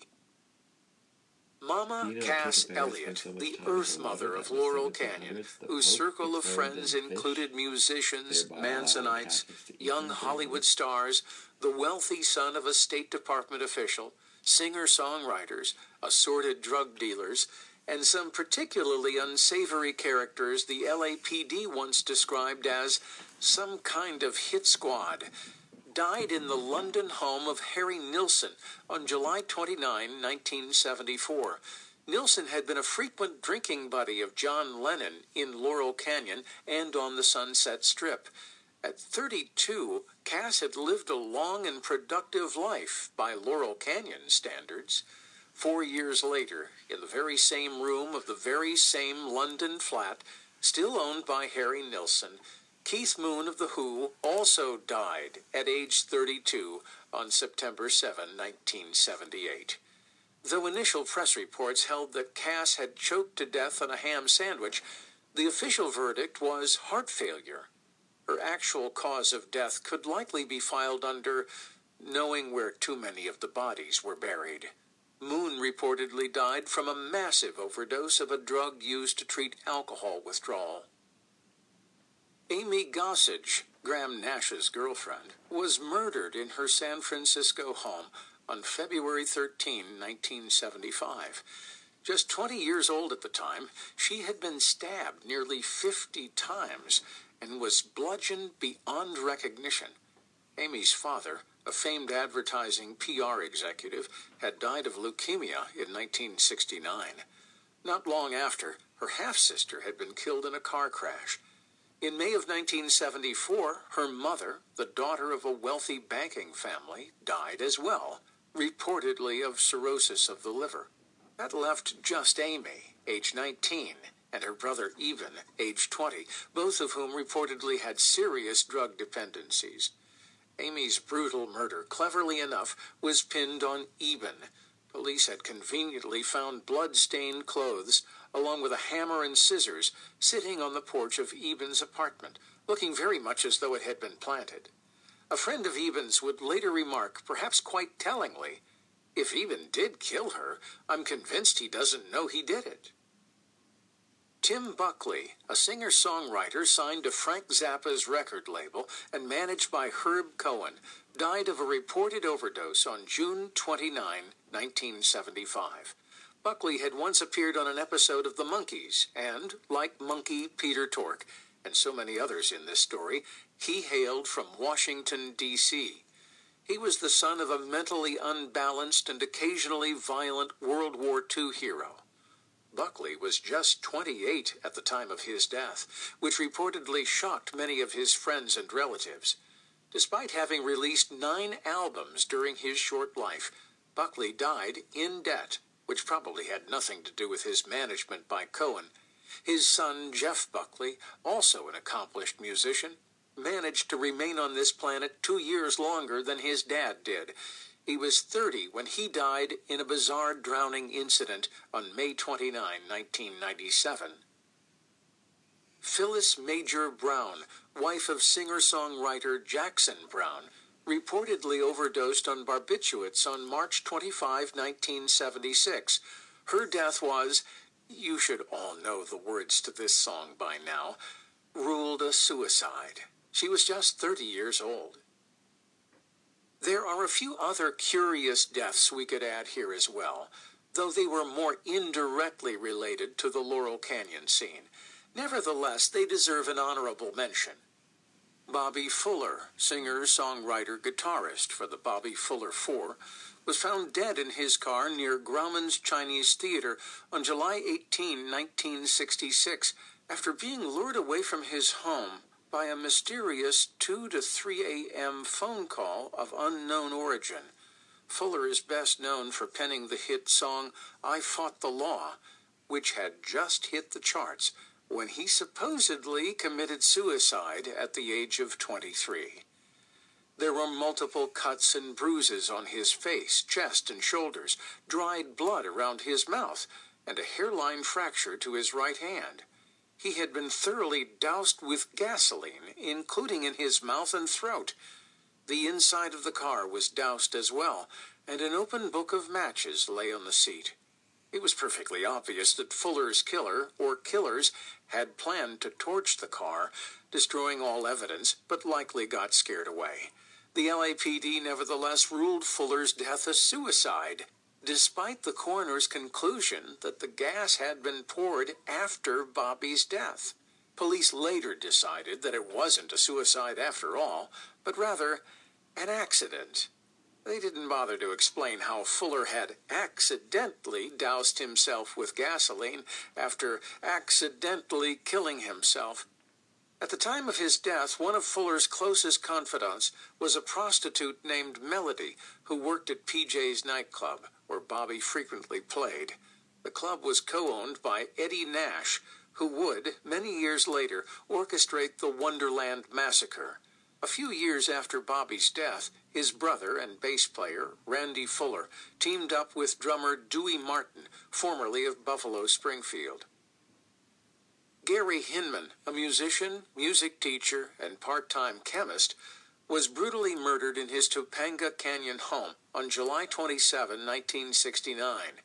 Convicted of his murder was Mansonite Bobby Beausoleil, who had played rhythm guitar in a Laurel Canyon band known as the Grassroots, which later achieved a fair amount of fame under the name Love. Janis Joplin, vocalist extraordinaire, was found dead of a heroin overdose on October 4, 1970, at the Landmark Hotel, about a mile east of the mouth of Laurel Canyon, where she occasionally visited. Indications were that she had taken or been given a hot shot, many times stronger than standard street heroin. Joplin's father, by the way, was a petroleum engineer for Texaco, and though it might normally seem an odd coupling, it somehow seems perfectly natural in the context of this story that Janis once dated that great crusader in the war on all things immoral, William Bennett. Like Morrison, Hendrix, and Wilson, Joplin died at the age of 27. Duane Allman and Berry Oakley, lead guitarist and bass player for the Allman Brothers, were killed in freakishly similar motorcycle crashes on October 29, 1971 and November 11, 1972, respectively. Allman was the son of Willis Allman, a U.S. Army sergeant who had been murdered by another soldier near Norfolk, Virginia, home of the world's largest naval installation, on December 26, 1949. In 1967, Duane and his younger brother Gregg, then billing themselves as the Allman Joys, ventured out to Los Angeles. While there, Gregg auditioned for and was almost signed by the Laurel Canyon band Poco, which featured Buffalo Springfield alumni Richie Furay and Jim Messina, as well as future Eagle Randy Meisner. Duane was killed when a truck turned in front of his motorcycle at an intersection and inexplicably stopped.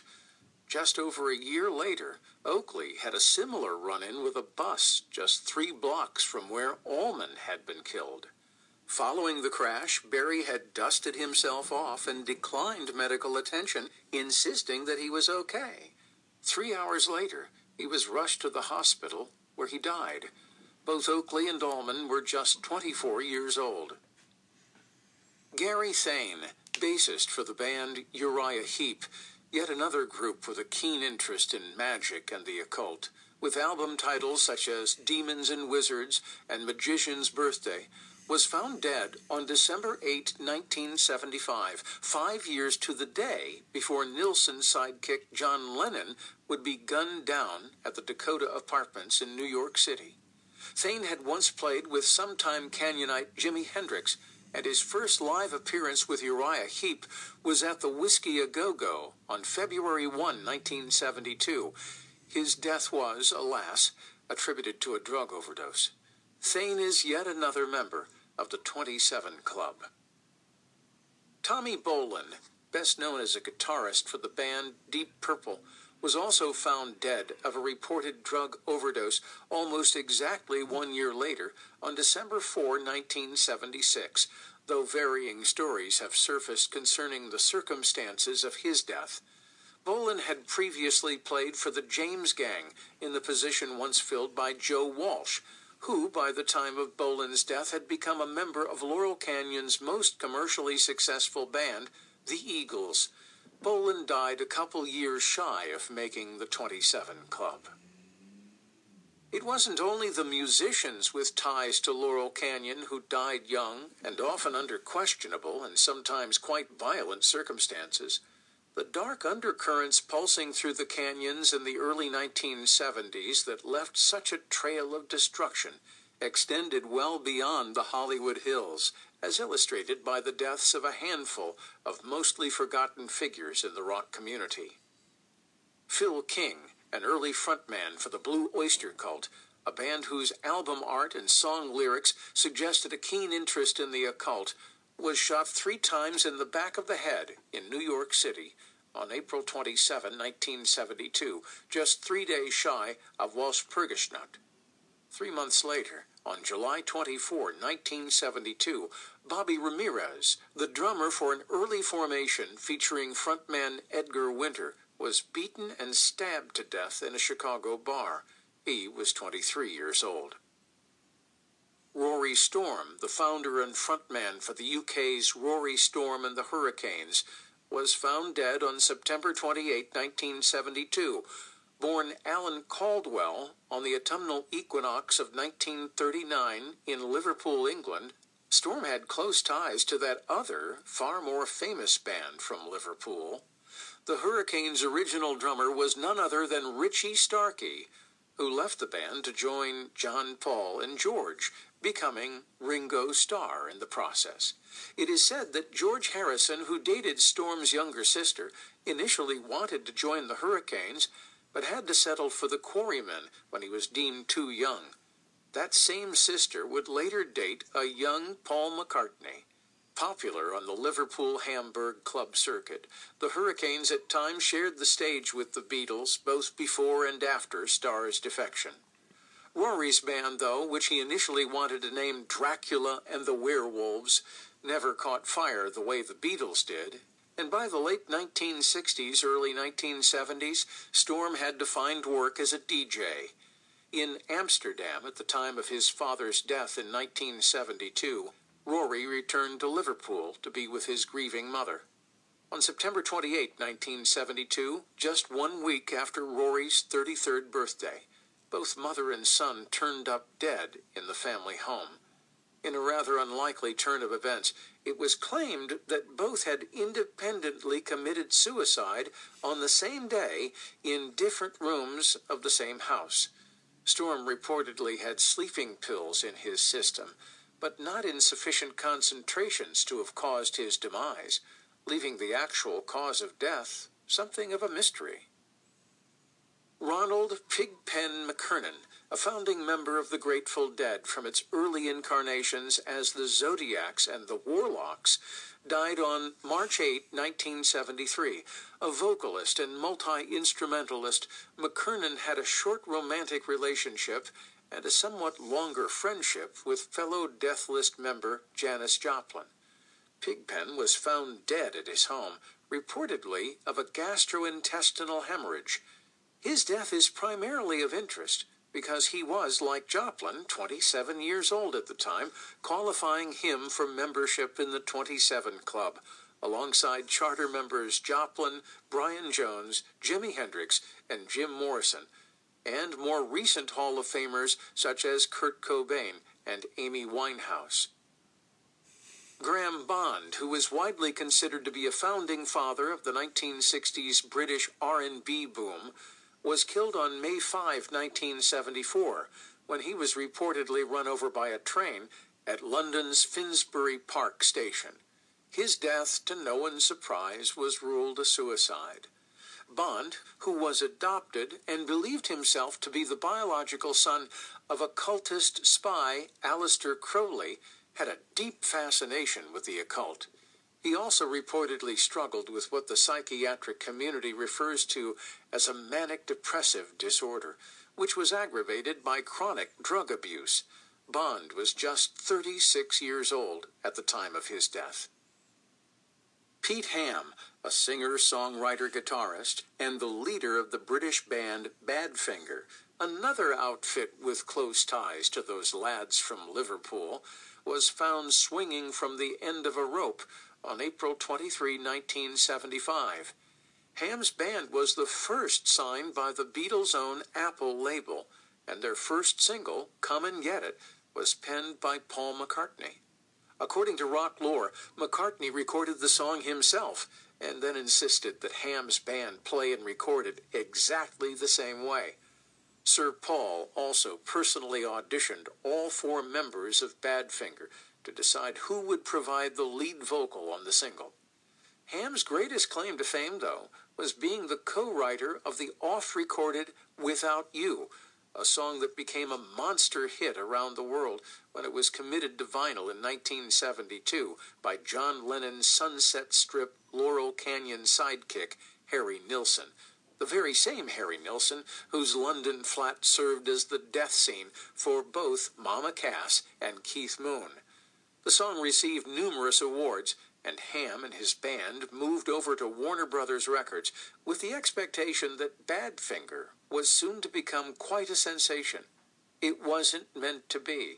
Within a few years, Pete Ham was unemployed and turned up dead in his garage. Ham is yet another member of the 27 Club, though not by much. His death came just three days before his 28th birthday. His passing was barely reported on, due in part to the fact that neither Warner Brothers nor the Beatles organization bothered to make an announcement or issue any public comment. Just one month later, his girlfriend gave birth to a daughter that Ham was never to know. Eight and a half years later, on November 18, 1983, Tom Evans, Ham's former bandmate and the co writer of Without You, was also found swinging from the end of a rope. Shit happens, it appears. Chapter 4 Related Lives and Relative Deaths. No one here gets out alive. Jim Morrison. Before moving on from the Laurel Canyon death list, there are a few more celebrity deaths that demand a closer inspection. The first is a truly tragic tale of a rising star in Laurel Canyon who, by the time of her death, had been completely forgotten. The second is the story of a man who had only tangential ties to Laurel Canyon, but whose life and death may provide one of the keys to understanding the canyon scene. And the third is the story of a guy who had no real connections to Laurel Canyon, but whose life arc has been so illuminatingly bizarre that it merits inclusion here. Judy Lynn Sill was born in Studio City, California, not far from the northern entrance to Laurel Canyon, on October 7, 1944. Almost a quarter century later, she would be favorably compared to such other Laurel Canyon singer songwriters as Joni Mitchell, Judy Collins, and Carole King. When she died, though, on November 23, 1979, not a single obituary was published to note her passing. Judy's father, Milford Bud Sill, was reportedly a cameraman for Paramount Studios with numerous Hollywood connections. When Judy was still quite young, however, Bud moved the family to Oakland and opened a bar known as Bud's Bar. He also operated a side business as an importer of rare animals, which required him to spend a considerable amount of time traveling in Central and South America. Such a business, it should be noted, would provide an ideal cover for covert intelligence work. In any event, Bud Sill was dead by 1952 when Judy was just seven or eight years old. Depending on who is telling the story, Bud died either from pneumonia or a heart attack. Following Bud's death, the family relocated back to Southern California, and Judy's older brother Dennis, though still in his teens, took over the family importing business. That career didn't last long, though, as Dennis soon turned up dead down in Central America, either from a liver infection or a car accident. The animal importing business, I guess, is a rather dangerous one. Following Bud's death, Judy's mother, Onita, met and married Ken Muse, an Academy Award winning animator for Hanna-Barbera, who is described by Judy as an abusive, violent alcoholic. At 15, Judy fled her violent home life and lived with an older man with whom she pulled off a series of armed robberies in the San Fernando Valley. Those activities landed her in reform school, which did little to curb her appetite for drugs, crime, and alcohol. She spent the next few years with a serious heroin addiction, which she financed by dealing drugs and turning tricks in some of LA's seedier neighborhoods. By 1963, Judy had cleaned herself up enough to enroll in junior college. In the early winter of 1965, however, Judy's mom, her last surviving family member, died either of cancer or of complications arising from her chronic alcoholism. Take your pick, the details of the story will likely remain forever elusive. Barely an adult, Judy was left all alone in the world, and thus began another downward spiral into drugs and crime, which culminated in her being arrested and possibly serving time on forgery and drug charges. In the late 1960s, with her addictions apparently temporarily curbed, Sill joined the Laurel Canyon scene, where she attempted to forge a career as a singer songwriter. Her first big break came when she sold the song Lady O to the Turtles, yet another Laurel Canyon band to hit it big in the mid 1960s. Best known for the hit single Happy Together, the Turtles were led by lead vocalist songwriter Howard Kaylan, who happened to be, small world that it is, a cousin of Frank Zappa's manager and business partner Herb Cohen. The band released the song, which featured Judy's guitar work, in 1969. The next year, Sill became the first artist signed to David Geffen's fledgling Asylum record label. The year after that, her self titled debut album became Asylum's first official release. The first single from the album, Jesus Was a Crossmaker, was produced by Graham Nash, whom she opened for on tour following the album's release. Though critically well received, the album's sales were disappointing, in part because the record was overshadowed by the debut albums of Jackson Browne, and The Eagles, both released by Asylum shortly after the release of Judy's album. Sill's second album, 1973's Heart Food, was even more of a commercial disappointment. Nevertheless, in 1974, she began work on a third album in Monkee Mike Nesmith's recording studio. Prior to completion, however, she abandoned the project and promptly disappeared without a trace. What became of her between that time and her death some five years later remains largely a mystery. It is assumed that she once again descended into a life of drugs and prostitution, but no one seems to know for sure. It is alleged that she was seriously injured when her car was rear ended by actor Danny Kaye, causing her to suffer from chronic back pain thereafter, thus contributing to her drug addictions. According to a friend of hers, she lived in a home that featured an enormous photo of Bela Lugosi above the fireplace, a large ebony cross above her bed, and racks of candles. She is said to have read extensively from Rosicrucian manuscripts and from the writings of Aleister Crowley, to have possessed a complete collection of the work of Helena Blavatsky, and to have been a gifted tarot card reader. What is known for sure is that on the day after Thanksgiving 1979, Judy Sill, the last surviving member of her family, was found dead in a North Hollywood apartment. The cause of death was listed as acute cocaine and codeine intoxication.